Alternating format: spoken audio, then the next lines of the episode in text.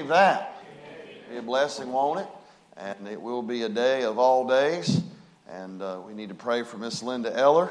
Uh, she's uh, probably going to be passing over here. I don't know exactly when. Now, she was here one other time. And if y'all remember, she stayed on the ground here. Uh, but uh, went and seen her yesterday.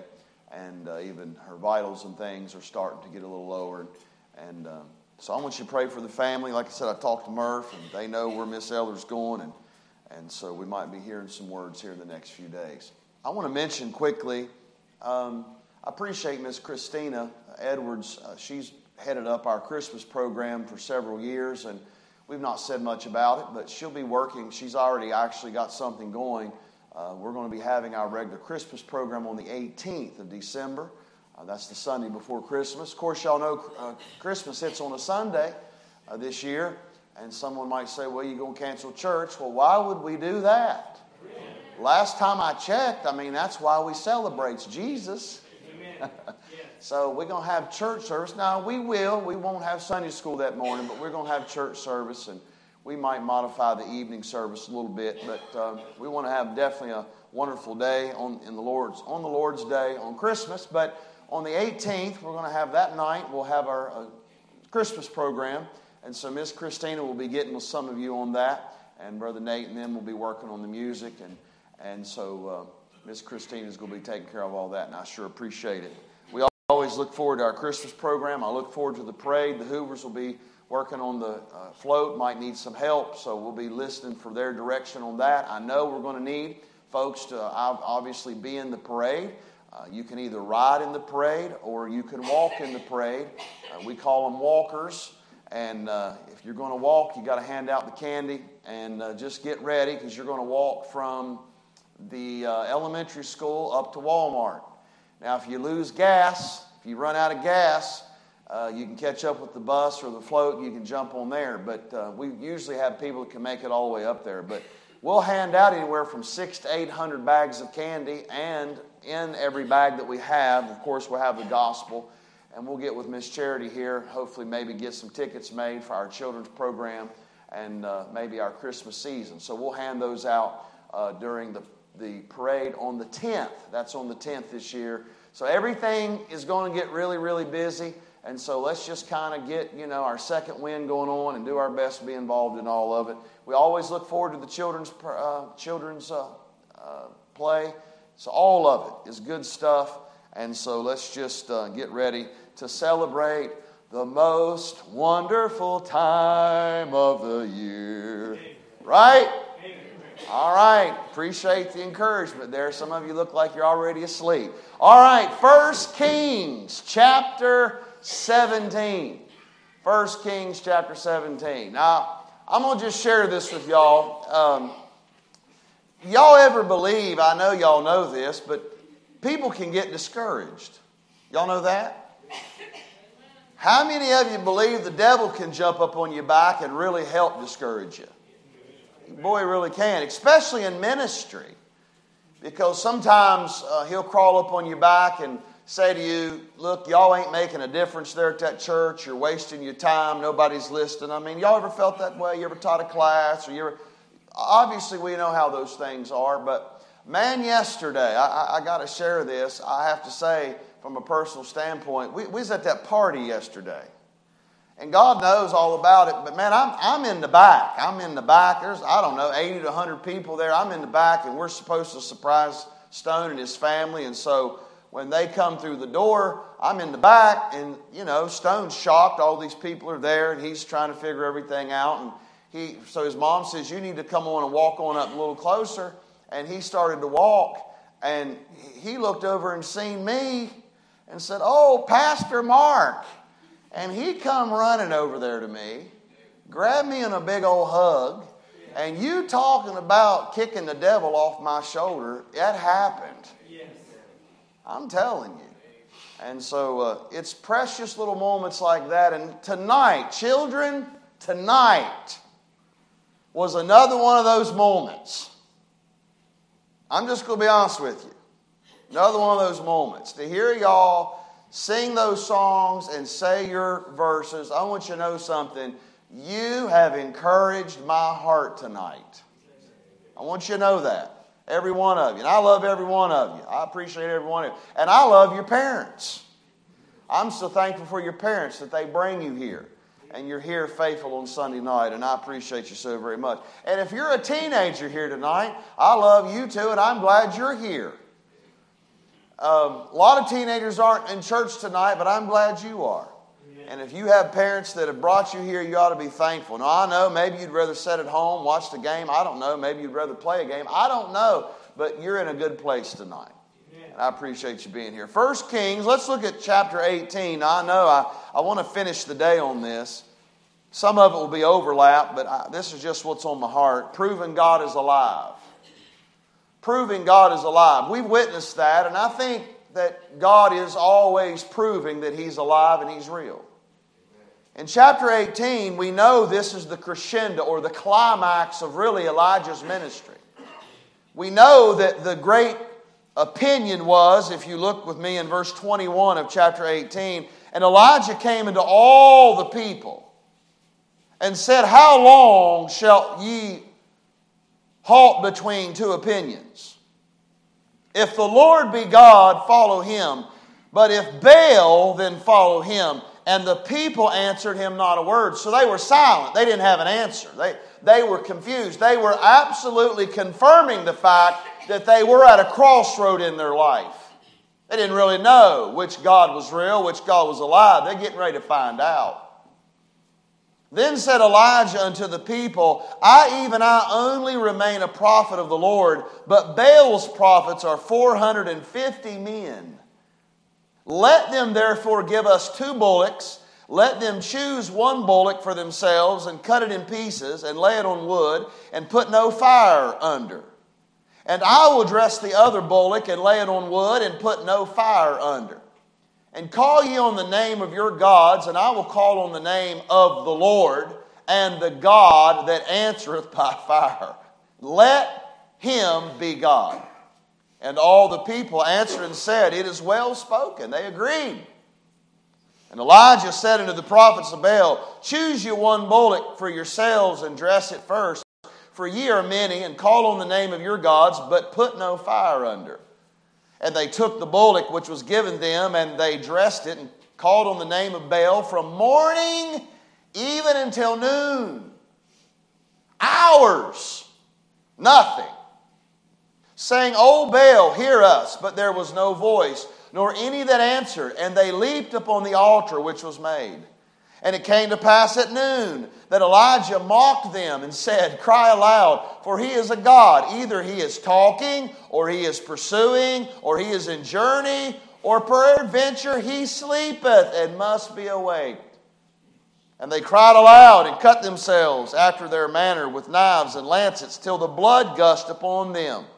And it came to pass when midday was past, now several hours more, they prophesied until the time of the offering of the evening sacrifice. All day long. They've been cutting themselves, shouting, hollering. Now, I'm going to tell y'all something. It would have looked about as much like a satanic worship service as you've ever seen. neither voice nor any to answer, nor any that regarded.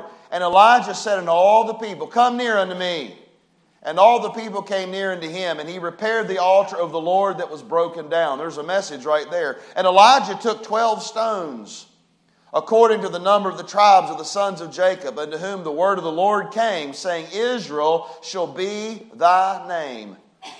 And with the stones he built an altar in the name of the Lord, and he made a trench about the altar as great as would count in two measures of seed. And he put the wood in order and cut the bullock in pieces and laid him on the wood and said, Fill four barrels with water and pour it on the burnt sacrifice and on the wood.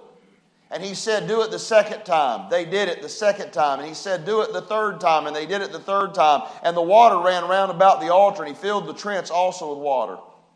And it came to pass at the time of the offering and the evening sacrifice that Elijah the prophet came near and said, Lord God of Abraham, Isaac, and of Israel, let it be known this day that thou art God in Israel, and that I am thy servant, and that I have done all these things at thy word. Hear me, O Lord, hear me, that this people may know that thou art the Lord God, and that thou hast turned their heart back again. Then the fire of the Lord fell and consumed the burnt sacrifice, and the wood, and the stones, and the dust, and licked up the water that was in the trench. And when all the people saw it, notice, they fell on their face and they said, The Lord, He is the God. The Lord, He is the God. And I want to serve notice to you tonight He is God. He's the very same God that licked up this offering with fire, licked up all the water, all the dust, all the stone, all the wood. He's the one we serve tonight. He's the one that we have the opportunity to pray to tonight. He's the very same God that allowed this young boy to get up here and walk and sit on this chair this morning. It's the very same God that is God, and He's the real alive God, real living God. There is no opinions. Now, we live in a country where there's a lot of opinions. There's a lot of people that's halting between opinions. Say, ah, Pastor Mark, can you really be right? No, I'm not right. The Bible's right. I believe the Bible. I mean, you're going to believe something, you might as well go ahead and believe the right thing. Amen? I mean, even atheists have a body belief. Everybody believes something. And of course, we live in a day where everything's got to be inclusive. And I'm, by the way, I'm for being inclusive when inclusive is in order, when things need to be inclusive. But I want y'all to know something. There's not many ways to heaven, there's just one. And that's the Lord Jesus Christ. Someone might say, well, you're being narrow minded. No, I'm not being narrow minded, I'm being Bible minded. Why would the Lord Jesus Christ come to this earth, bleed and die, if there's some other way we can get there? He's the way. And so we need to be spending our lives giving people the way. We need to be telling people about the God that is alive and that's real. But you know something? Before we can stand in front of a host of people like Elijah did, we'll never do that until we know He's personally alive in us. And I believe that that's what took place in chapter 17. God was working in a man's heart before he was ever, and I know I shared this this morning, but before he ever could go and stand on that Mount Carmel and challenge 450 prophets of Baal and say, I want you to know that I represent God. And I believe our God is the real God, and the Lord Jehovah God is alive and real. He had to know that first himself. Do you know how many times we will not publicly try to tell people about our God that is alive because we don't know Him personally. See, can I just say, before God can become alive, He's got to become personal. See, the Christian life is a personal life. A relationship is a personal relationship. God works in each individually, each individual personal. Do you understand? And I've learned this this year. He deals with us in a personal way. Do you know that people go through things? To some, it might look to someone and say, you know, well, that's not that big of a deal, but that might be not your deal because it's not a personal thing to you. But it's, if it's personal to you, it's personal. Nothing really becomes dynamic or real until it what? Becomes personal. So has Jesus Christ ever become personal to you? For instance, I'm going to be honest with you, he proved himself alive in a personal way to Elijah at the brook because here was the thing Elijah was in a place in his life that God told him to go somewhere, and he had to depend upon the Lord to do what needed to be done. He had to, he had to depend on the Lord for his personal physical needs. Have you ever been there? Now, I want you to think about that. I want to think about all the parents here just a moment. How hard do we try to make our children's life absolutely easy? Now, I'm not saying we should make it hard by no means, but I'm going to be honest with you. If, if you're going to provide all of their needs and everything, and mom and dad or grandma and grandpa can do everything they need or want, why would they need God? See, there are things in your children's life mom and cat, dad can't do. And so, even as a child, there's a perfect time to teach your children that there are times in your life, even mom and dad, we have to depend upon God. And I want you to know when we depend upon Him for our physical needs, He's never let us down.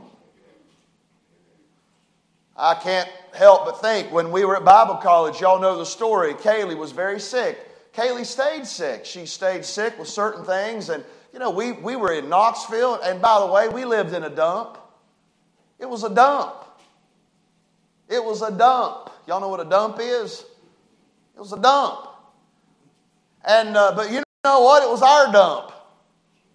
And I was in Bible college. I was working, and, and, and we, were, we were trying to do everything. We had two small children, and Kaylee stayed sick. And, you know, to be quite honest, Kaylee had to have medicine, and we spent all we had just to get her medicine. And I'm going to be honest with you, I was discouraged.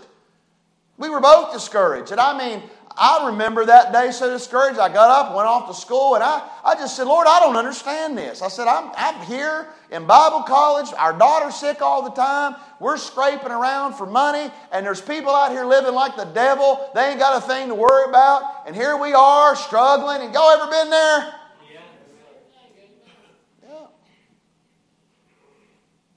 And I went to school that day and come home. I'll never forget, come home. I pulled into our dump. Well, I'd never seen Laura come running out of the house like that. She come running out of the house. She had a letter in her hand. I mean, she was crying and laughing at the same time. Y'all ever seen anybody cry and laugh at the same time? They do it. Get a straight jacket, amen. Cry and laugh at the same time. And she said, she come out here, man, she handed me that letter, and I opened it up, and it read something like this Dear Brother Mark, uh, God put y'all on our heart tonight. We know you're down there trying to serve the Lord, get educated to go out and serve Him with your life. And we just thought we would be a blessing to you. Don't know if you need it, but we took up a law of offering for you. Here it is, a $300 check, and it was like 3 million to us. Dallas Payton and Cooks Chapel Baptist Church. What a great church. What a great God. And now, from that time to here, I've learned something. There are some very difficult situations that we've been in, but do you know when God becomes alive and real to you? When you have to depend on Him and He shows up.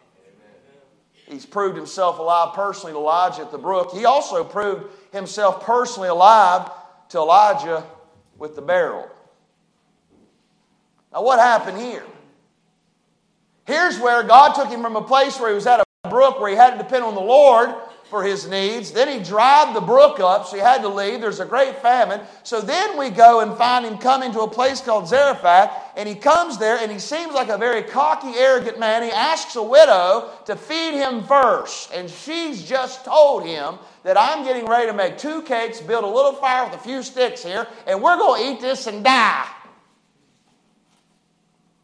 And so Elijah goes up to her and says, and Elijah said unto her, Fear not, go, go and do as thou hast said, but make me thereof a little cake first, and bring it unto me, and after make for thee and for thy son. For thus saith the Lord God of Israel, The barrel of meal shall not waste, neither shall the cruse of oil fail, until the day that the Lord sendeth rain upon the earth. And she went and did according to the saying of Elijah, and she and he and her house did eat many days. And the barrel of meal wasted not, neither did the cruse of oil fail, according to the word of the Lord which he spake by Elijah. Here's the point God had to prove himself alive by that barrel, and here's what he taught Elijah. At the brook, he realized that he was depending on his physical needs, but right here, he was realizing and depending on the Lord for something else in a very tragic situation, he realized, and I know I mentioned this this morning, but he asked a woman, and he was going to go to a place which seemed impossible, but the Lord was teaching Elijah that he could depend on him even in the most dire of situations. And in many times in those dire situations, help comes from the most unlikely places. Help comes from the most unlikely places. See, if he would have went to a rich man here and said, here's what I want you to do, there'd have been no miracle in that. See, sometimes what we think is easy, we think, oh, well, why didn't God just do it this way? Well, the reason God didn't do it that way is because God wants to prove himself alive to you personally. Pastor, I just don't know why it didn't work out like that. Well, I don't either, but I know this God's trying to prove himself alive to you. Even in dire situations, many times you'll get help in the most unlikely places.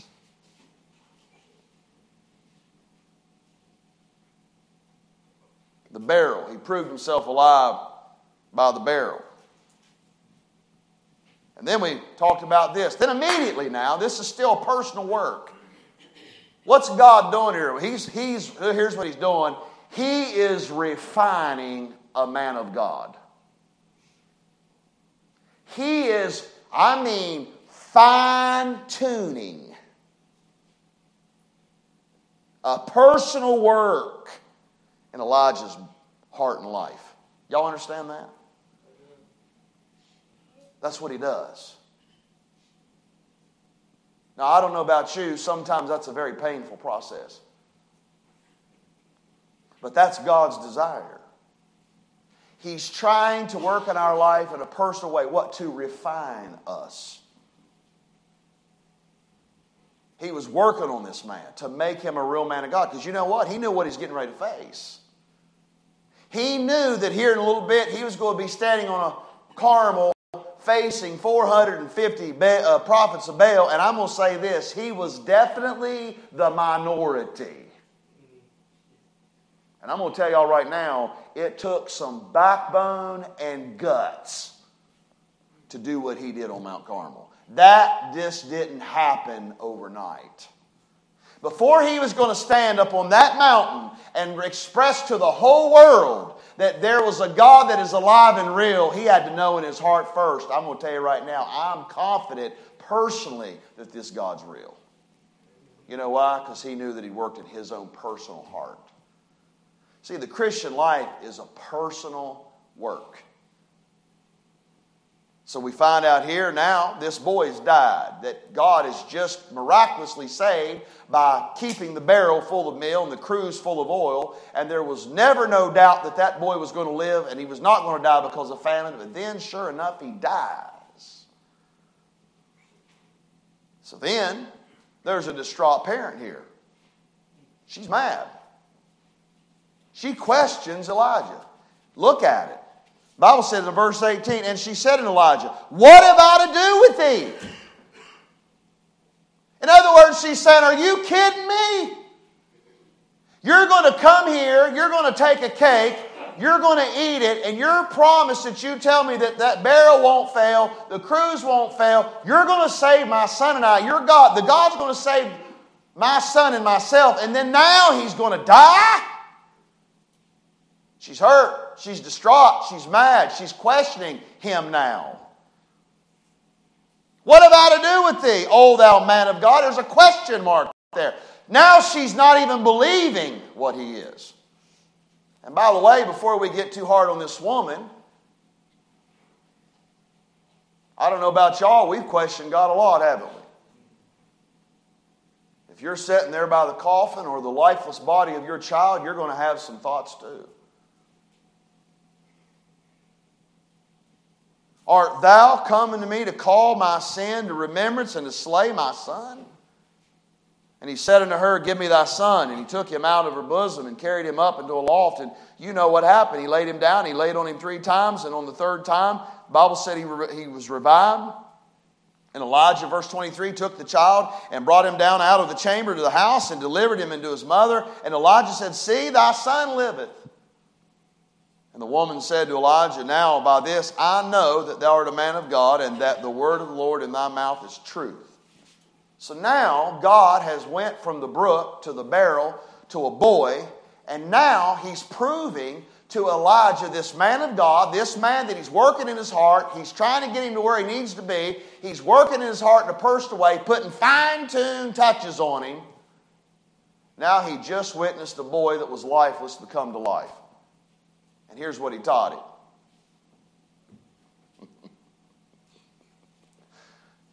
when you think it's impossible, it's possible with me. Now, I don't know if y'all have ever been in a situation like that. Have y'all ever, has it ever been in your life to where you don't think you can pick your head up off the pillow because what you have facing you is a river that you can't cross?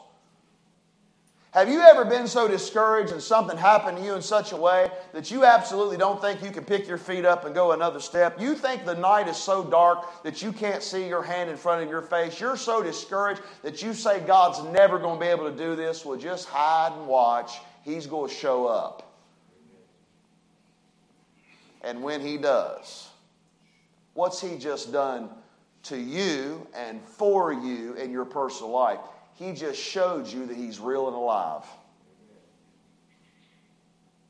I don't know about y'all. It don't take much to trust the Lord when the sun's shining. That ain't when you're your greatest Christian life. That's not your best relationship with the Lord when everything's great.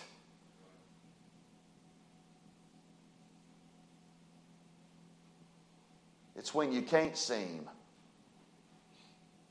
It's when the waves are real big. And by the way, some things have become very helpful to me. You know, the disciples walked with the Lord Jesus for three and a half years. There was no one any closer to him, and some of them were even closer than the others. There was a core among the core. And here's what the core of the core said Lord, I believe, but help mine unbelief. You know, there's times in the Christian life we believe, but there's doubt along with that belief. And you might say, Oh, Pastor, I'm going to be critical of you of that. You're not a strong Christian when you take that up with the disciples. They turned the world upside down. You know why I've come to be helped with some of that stuff? They were human. Do you all understand the greatest man, greatest woman that has served the Lord still failed? There's still failure in their life. And I'm glad God doesn't throw the clay away. But in this moment, this looks like an impossibility. But God wants to make himself alive and real in a personal way in Elijah's life by this boy to let him know don't ever count him out. Nothing is impossible when you put your trust in God. All of you that went to Bahamas, y'all know that, don't you? That was the uh, theme of that youth congress that year. Nothing is impossible when you put your is it faith or trust? Trust in God. That's right. Sing it, Robert. Nothing's impossible. But you know what? We've counted him out before. Y'all be honest with me. Just be honest. I, it's not confession time, but it just do my heart some good if y'all would raise your hand with me if it's true. How many of y'all ever counted God out and you might have doubted him every once in a while? Would you raise your hand? I appreciate that. Well, when he makes himself real and shows up in the dark and does the impossible, you know what he does to you? He just again shows you in your personal life that he's still there, he's still alive, and he's still real and he's still a powerful, power working God. Now, quickly. The crescendo of what God wanted to do in the life of Elijah is he wanted to prove himself alive by the bullock. Now, I don't know if any of you preachers are listening, but there's you a good outline, and there's two chapters involved. God has proved himself by the brook. God has proved himself by the barrel. God has proved himself alive by the boy, but the crescendo, the absolute whole mission of Elijah's life was to prove God alive by the bullock. But can I say to you, God proved himself. Elijah had to know. God had to prove himself alive personally.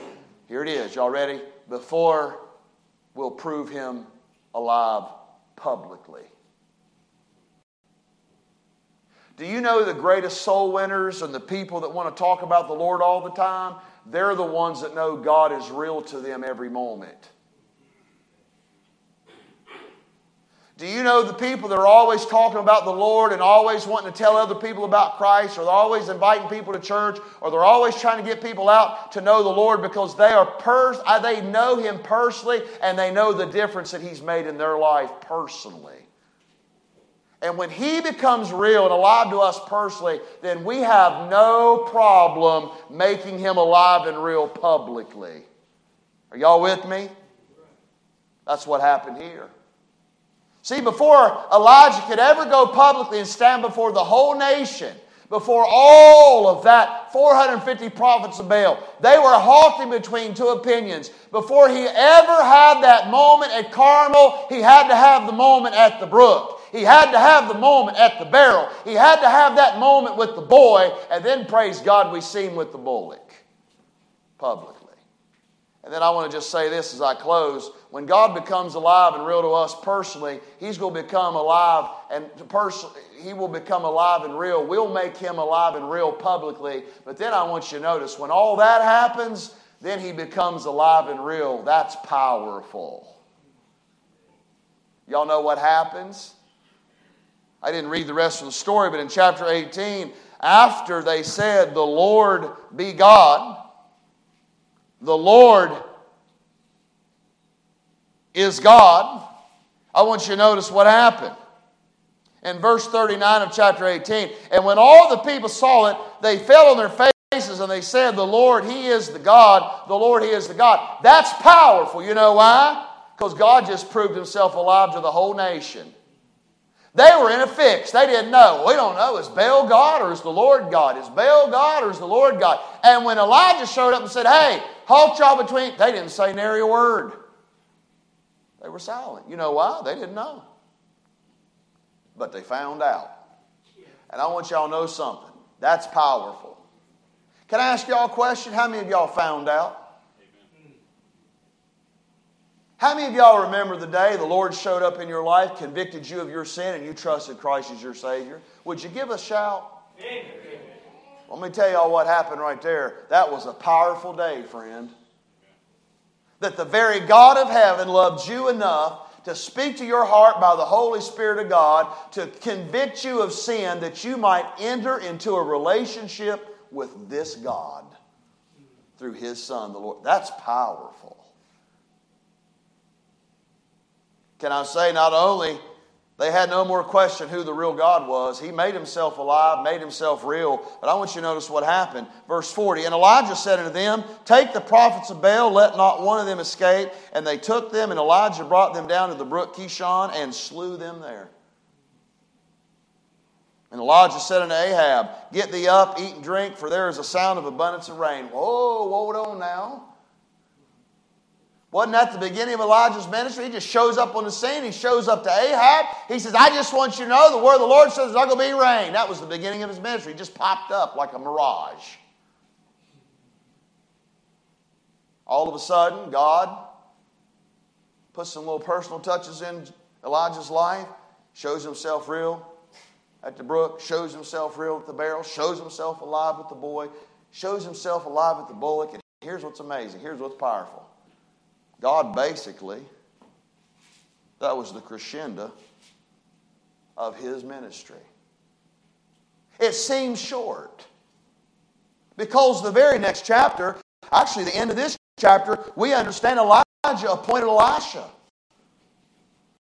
So, in full circle, he ended up saying, Hey, there's not going to be any rain. And then, the end of his ministry, it began to rain. I don't know about y'all, but I think God did his work well with Elijah. I think he proved himself alive personally to this man, changed the world. And you know what? We're still being helped and blessed by this man today. Here's the application. You going to let God prove himself alive and real to you? If you have, if he's already done that personally, then how about you go ahead and get down in your conviction on that and say, hey, I'm not going to halt between any more opinions. Yeah, I'm going to tell y'all something, church. There needs to be more people in this church. We need to do a better job at going out and getting people to come in. The Bible says to compel them. I'm going to tell y'all something right now. We're not going to compel anybody if we don't even think he can help us. Why am I going to go out and tell somebody to come here if I don't get no help if I come here?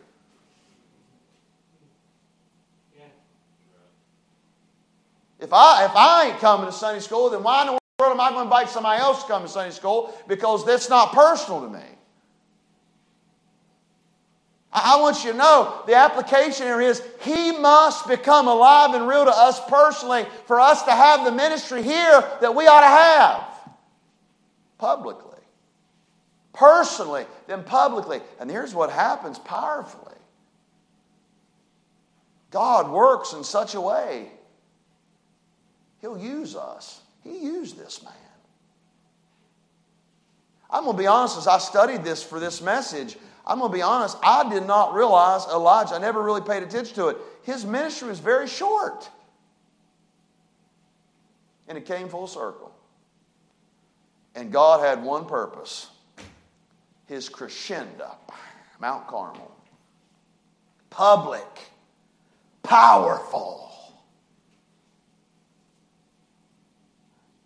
But that, none of that happened until he had those personal touches in his life where God made himself alive and real personally. At the brook, at the barrel, with the boy. I don't know about y'all. We're not careful, we will miss those fine tunings, those little fine touches that the Lord is trying to work in our hearts because He has a mission, He has a purpose, He has a plan for every one of us. And He wants to use us. Let's let Him become real and alive in our hearts so we can publicly make Him alive and real because this world needs Him. They don't know it, but they do.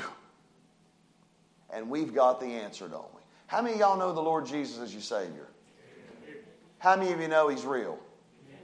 How many of you know He's helped you when no one else could? How many know He sustained you when no one else has? How many of you know that He's provided for you and He's been the provider? Then others need Him.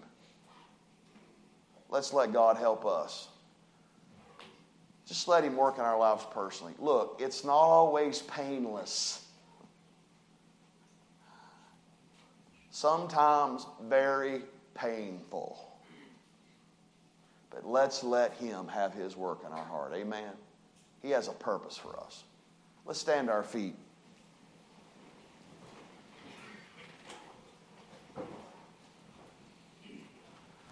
I'm going to ask tonight.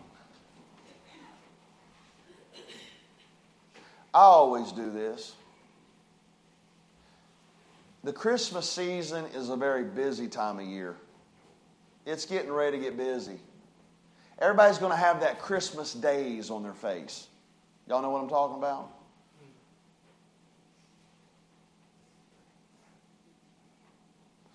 Why wouldn't we come around an altar tonight as a church family? Could we not pray that God will work in our midst this December, that we'll see some people saved during Christmas? Amen. Through the parade, through our programs,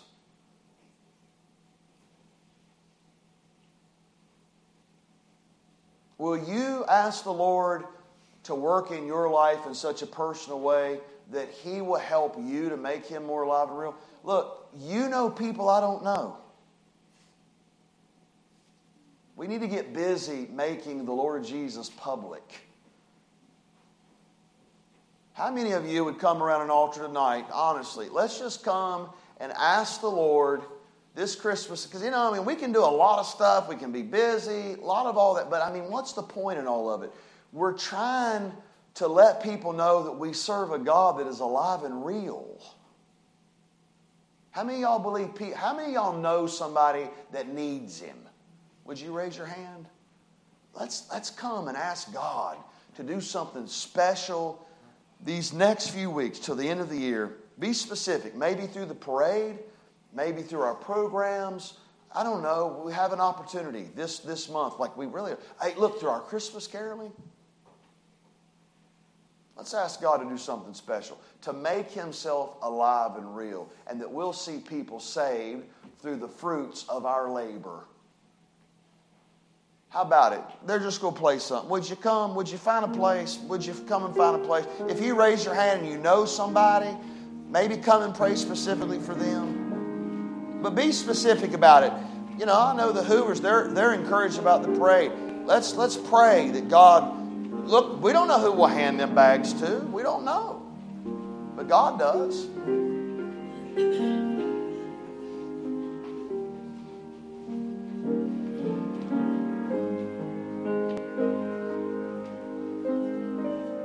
How about the children's?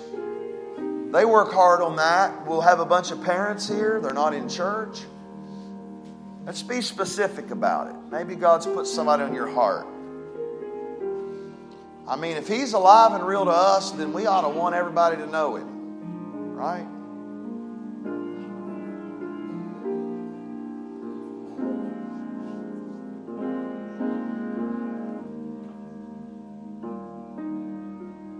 That ought to be a burden, boy. We ought to be burdened over that.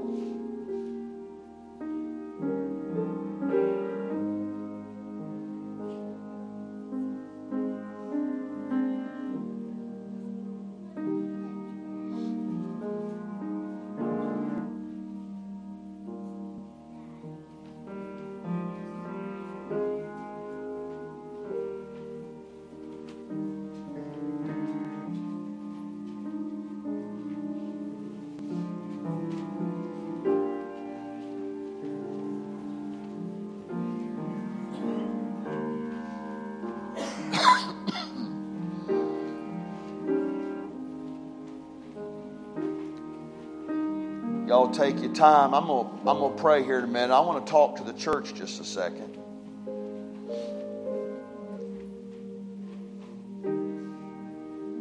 I don't mind. You don't have to cut that off unless you already have, Brother Chris. If you cut that off already, you can leave it on. I want all of you to know I appreciate your kindness, your patience. Um, I know I told Brother Curran this the other day. I, I, did a little study. I'd never done it before, but you know, I did a study. There was six times the Lord Jesus Christ in his three and a half years of ministry tried to get away. Six times in three and a half years. I'd never seen that before. I want all of the men to know, in my absence, I appreciate all of you preaching. I appreciate all of you help the church. But I want you to know, Brother Marcus said something that was helpful to me. All of you said something was helpful, but I think it was helpful to the church. He said, you know, there was he was in a place like this, but he said, you know, he didn't know if his church understood at the time. Well, I want to thank you. I think we have a church that understands. And I want to thank you. I want you to know I appreciate your patience. Uh, next week, two men will be preaching, but come first Wednesday in December. I plan on being back in my pulpit. And I'm excited about that. And I'm just going to tell y'all if I'm going to come back, we're going to get fired up and go. So this Christmas needs to be the best we've ever had. And we need to get after it. And so we need to be working, trying to get people to come. I truly believe that I had a little bit of time at by the brook. I do. By the way, literally, I, I got to share this with you. Some folks in the church sent me to a beautiful place. I'm just going to be honest. It was so beautiful, I thought I was in heaven. It sounded like heaven. It was so beautiful that week that I was able to leave the door open the whole week. And I left the door because there was a deck. And you know what that deck was overlooking? The New River. Y'all know where the New River is? In Wild and Wonderful. Right there close to the Dairy Queen. And there was a rapid right behind my place. And I'm telling y'all right now, I got some, I mean, some serious, serious, serious peace. I appreciate your kindness. I appreciate your love for me and our family. And I want you to know I love you. Thank you very much. Heavenly Father, we thank you so much for your goodness, your grace. I pray now that you will take these words, speak to our hearts, Lord. We do we thank you for the fine tuning. We don't always like it, Lord. It doesn't always feel good. But Lord, we know that you have our best interest in mind. I pray now that you will help us as we try to reach people for you. Lord, people need you. Many times they don't even know it. But Lord, we know the Holy Spirit will convict, and I pray you'll help us. Use us as vessels. We'll thank you for what you do, for we ask it in Jesus' name. Amen. Just a little quick footnote. But if you've ever noticed, if you do that study, when Jesus tried to get away those six times, he never got to. He never got to. You know why? Somebody always got him. And the feeding of the 5,000 took place because he went to go get away. They couldn't even eat. They were so busy they couldn't eat, and they went to get away, and all those people thronged him. And then he had to feed a buffet meal. Amen. So it's interesting what you find in the Word of God. Amen. God bless you. Have a great evening.